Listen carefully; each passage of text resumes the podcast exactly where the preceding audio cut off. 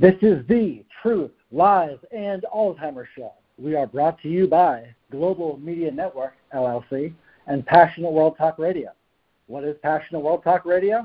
Well, it's a wholly owned subsidiary of Global Media Network, LLC, and our motto is educate, enlighten, and entertain. I'm Ken Paglia, but much more importantly, I'm here to bring you our host, Alzheimer's and dementia expert, best-selling author, and world-renowned public speaker, Lisa Skinner. We've got a fantastic episode planned for you today. We'll be talking about the many surprising aspects of Alzheimer's and dementia, including many that you might not even be aware of, and some that can surface out of nowhere, or at least seemingly so. Lisa will illustrate these aspects of Alzheimer's and dementia by telling you two very true and very personal stories, and then she'll explain what the stories illustrate. And with that, I'm very happy to turn it over to our host, Lisa Skinner. Thanks, Ken. You always give me such a wonderful introduction. That's so great.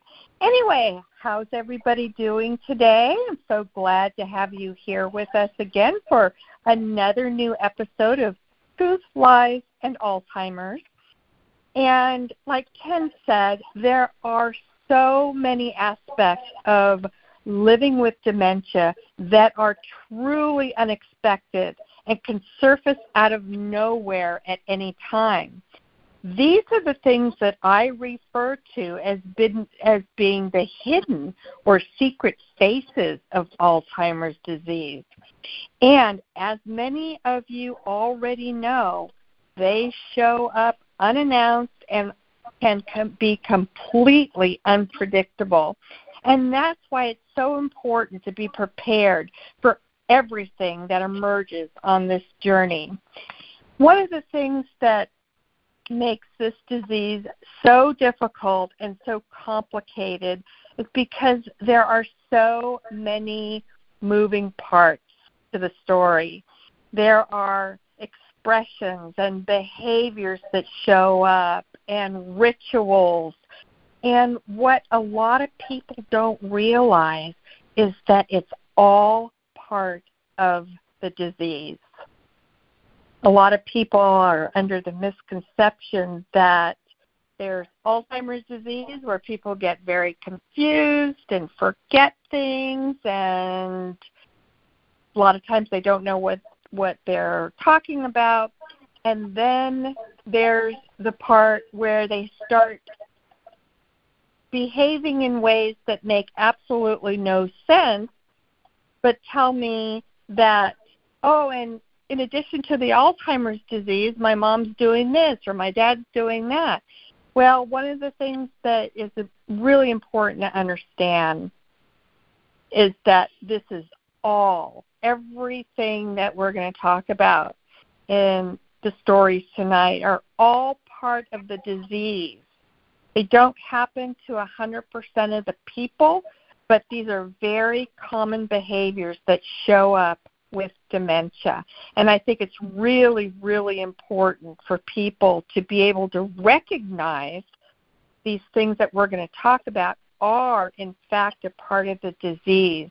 So you will learn to be aware when these symptoms show up, and then eventually I'm going to offer you a lot of strategies to help with how to respond or to some of these behaviors that we see. But the first step is to recognize that the behaviors that are very typical and very common, to watch for them, to recognize them, and know that they are truly part of the disease.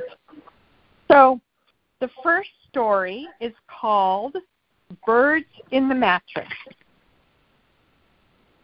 Mrs. Walker only lived a few miles from her family, so they visited her often. When her eldest granddaughter got her driver's license, she loved to spend time with her Nana. During one of her visits, she encountered some peculiar behavior from her Nana. They were sitting in the living room having a nice conversation when Nana told her about the birds that lived in her mattress and came out at night to peck her face, that she saw rats running along her walls and that they were planning to invade her house, and that there were men constantly trying to break into her house because they wanted to steal her jewelry, and then they were going to kill her.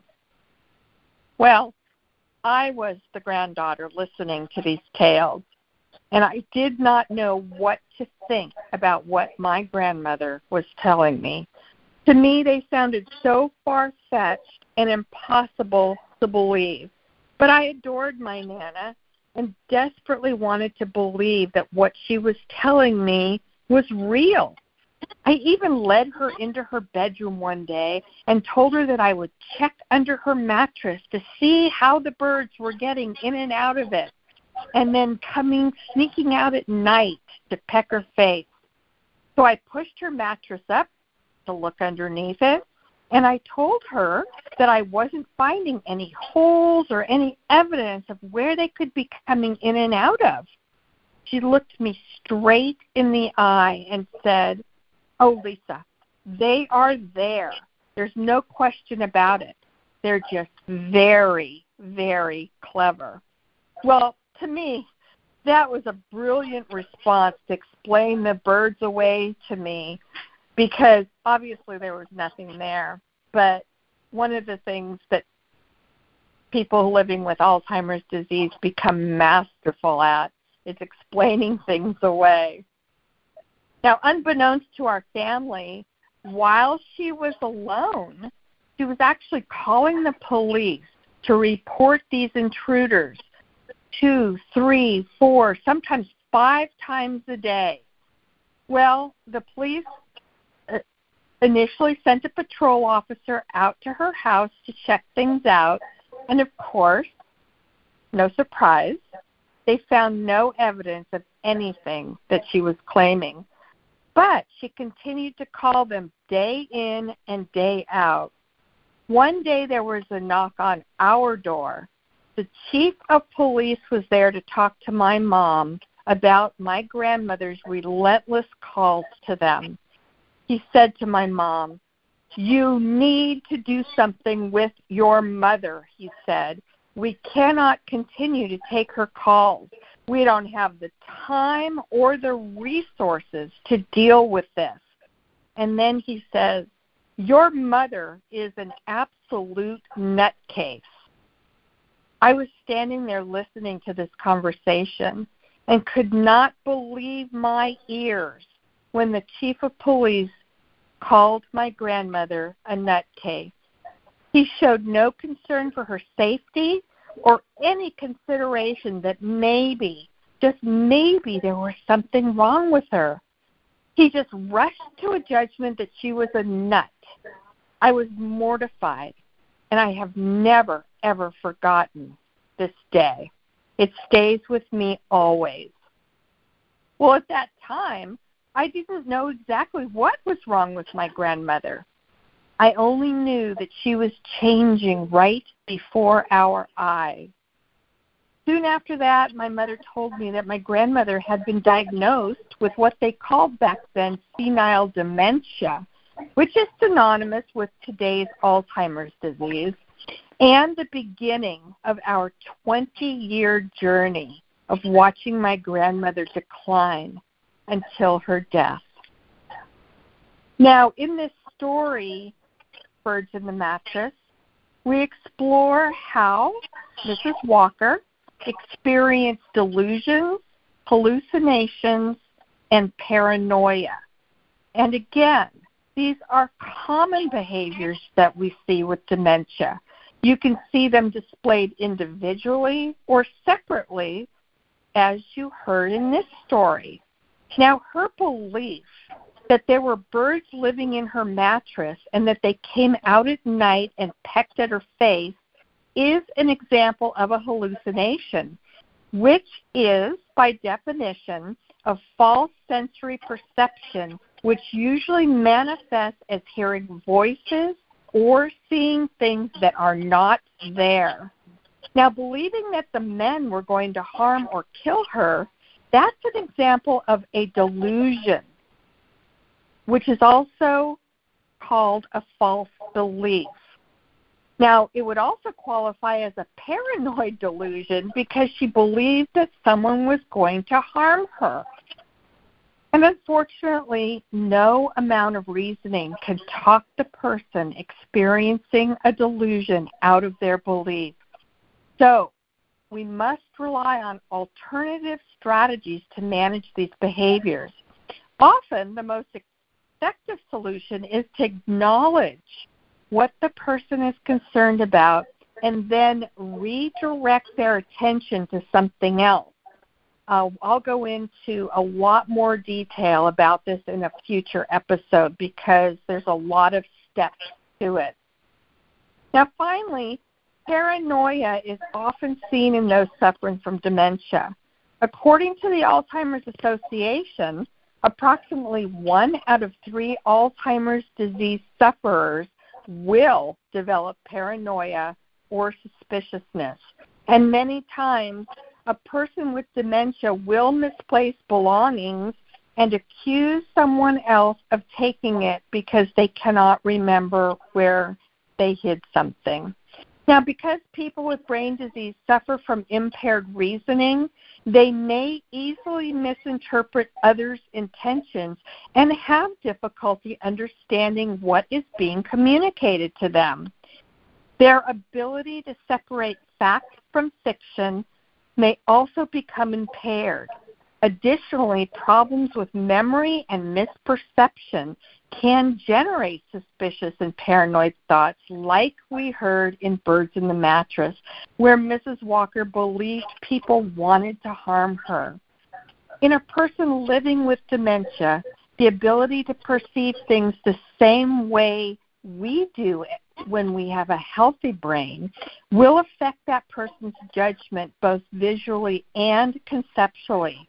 Their level of confusion increases over time because they're losing their ability to make sense of what their senses are taking in. So consequently, this can produce several adverse reactions such as fright and combative behavior. Hallucinations, paranoia, and delusions can sometimes be managed with behavior management therapies, and that's what I'm going to go into more details with you about in another episode. However, extreme psychotic symptoms may require medication therapy as well, like I talked about on a previous episode when I was discussing frontotemporal dementia. That is one exception to where medications may be needed to manage the behaviors that come out with that form of dementia. So that was our first story.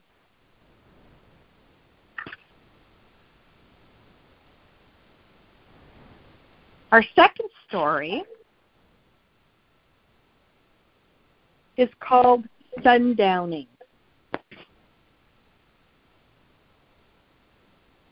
Every night at approximately 5 p.m., Jack telephoned his son Steve to say, "You have to take me to find the house." When he called, Jack always sounded a bit panicky, but Steve had no clue which house his dad was referring to. When he asked his dad which house he needed to go to, all Jack would say was, you know, my house." This new behavior alarmed and concerned Jack's daughter, Alice, but Steve dismissed it as his dad just being a bit confused from time to time. But other than that, he thought he was perfectly okay. Alice begged to differ. She had been researching the symptoms of Alzheimer's disease and explained to her brother that the agitation and confusion with their dad that he had been exhibiting every night right about the same time was consistent with what she read on what's called sundowning. She also researched local elder care facilities and told Steve that living in one could possibly improve their father's quality of life. But Steve would not listen. Now, his dad, who had been born during the Great Depression, had been placed in an orphanage when he was only 8 years old. So for men of Jack's era, institutionalization was synonymous with abandonment. In fact, Jack had once told his son, "I'd rather have you put a gun to my head and pull the trigger than put me in one of those places." That's how strongly opposed he was to going into one. So Steve remained adamant. "I know how to take care of my father," he insisted to Alice. But the sundowning behaviors only got worse. Steve started to receive calls from the manager of a local Hooters restaurant who complained that his dad was frequently coming into the restaurant and asking out the young servers. He told Steve that he was behaving like a young Romeo and that he must insist that he keep his dad from coming into the restaurant, that his behavior was totally inappropriate for his age. After the fourth call from the Hooters manager, Alice brought up the subject of looking into moving their dad into a facility where he could be properly cared for. Well, Steve remained stubbornly opposed. "Dad doesn't need to go into a nursing home. I'll just keep setting him straight."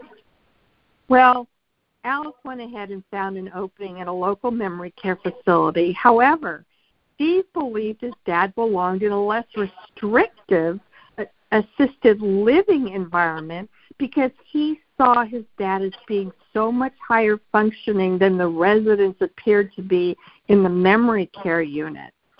"I can't put my dad in there with all those crazies. He'll die," said Steve. The elder care facilities administrator insisted that moving him into memory care was definitely the right placement for Jack. It wasn't until Jack went missing for 2 days and police officers found him sleeping in his car in the Hooters parking lot that Jack finally conceded to moving his dad to the memory care neighborhood on a trial basis. When they visited him 2 weeks later, Steve and Alice were pleasantly surprised to hear how well their dad was adjusting to life in the memory care unit. In fact, during their visit, Steve and Alice found that Jack was so engaged in the facility's arts and crafts activity that he barely acknowledged their presence. Through conversations with the staff, they also learned that the house that Jack was trying to find was the home he lived in with his mother before going to the orphanage. Jack no longer talked about needing to find the house. He now bragged about his new position at his new home. He told his kids that now he had a job sweeping the back patio, which he proudly did every night right at 5 p.m.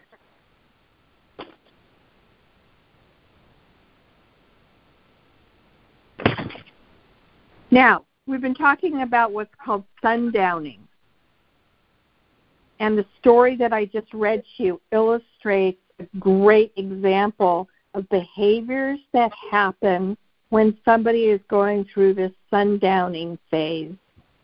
Sundowning refers to a set of behaviors in which the person with dementia is disoriented and confused, typically occurring at the end of the day, although the behaviors can actually occur at any time. The person suffering from sundowning can experience dramatic changes in their personality and in their behaviors, including pacing, wandering, suspiciousness, disorientation, confusion, and agitation.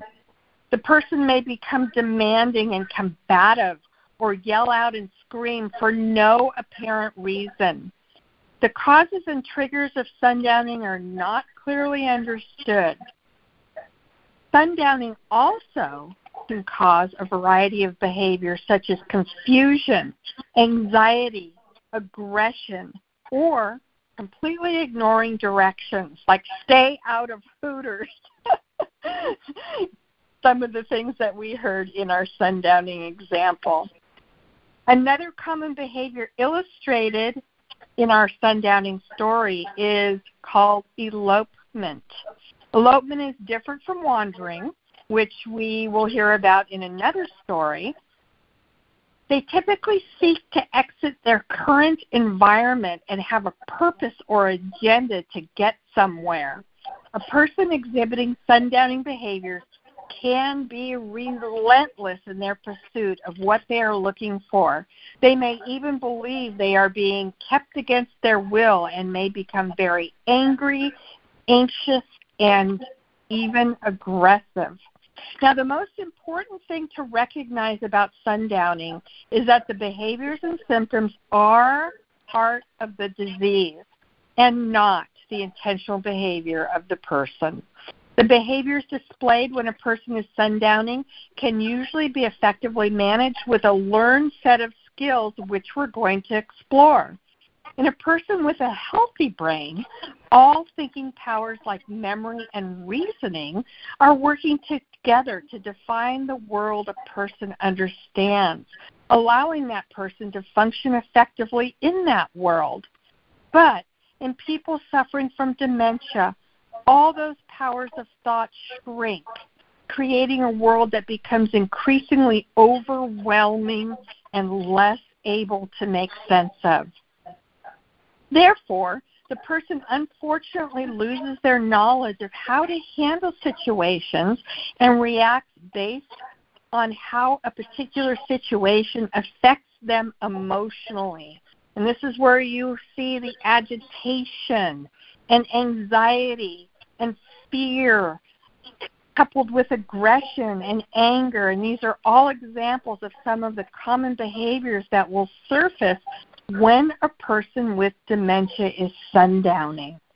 So that is a realistic, true story of a case of a man who pretty much went through a sundowning period every night right about 5 o'clock. The times vary person to person, as I mentioned. And then I explained a little bit more in depth what to look for when somebody is experiencing this sundowning process. So I am going to turn the mic back over to Ken.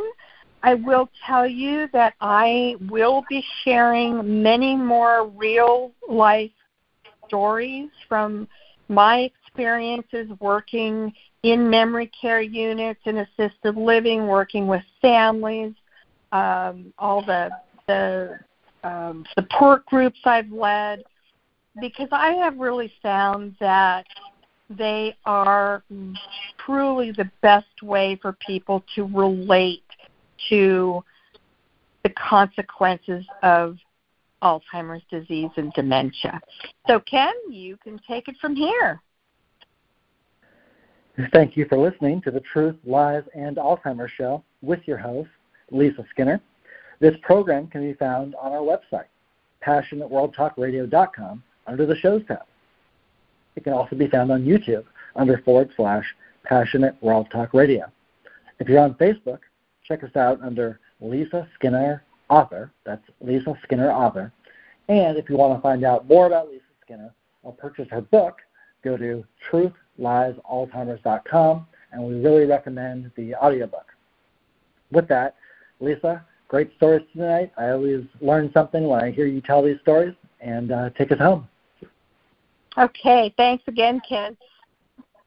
One thing that I always want to emphasize, so I'm going to say it again today, remember, dementia awareness happens every day, and kindness is the ability to speak with love, listen with compassion, and act with patience. These are all very necessary attributes to have in order for all of us to live through this disease. I want to thank you again for listening again today. I appreciate you taking the valuable time out of your day to listen what I have to share with you about living with Alzheimer's disease. And I, of course, look forward to next week when I'll share with you more stories and more information that hopefully will help you have an easier time if you're on this journey of Alzheimer's disease. Thanks again.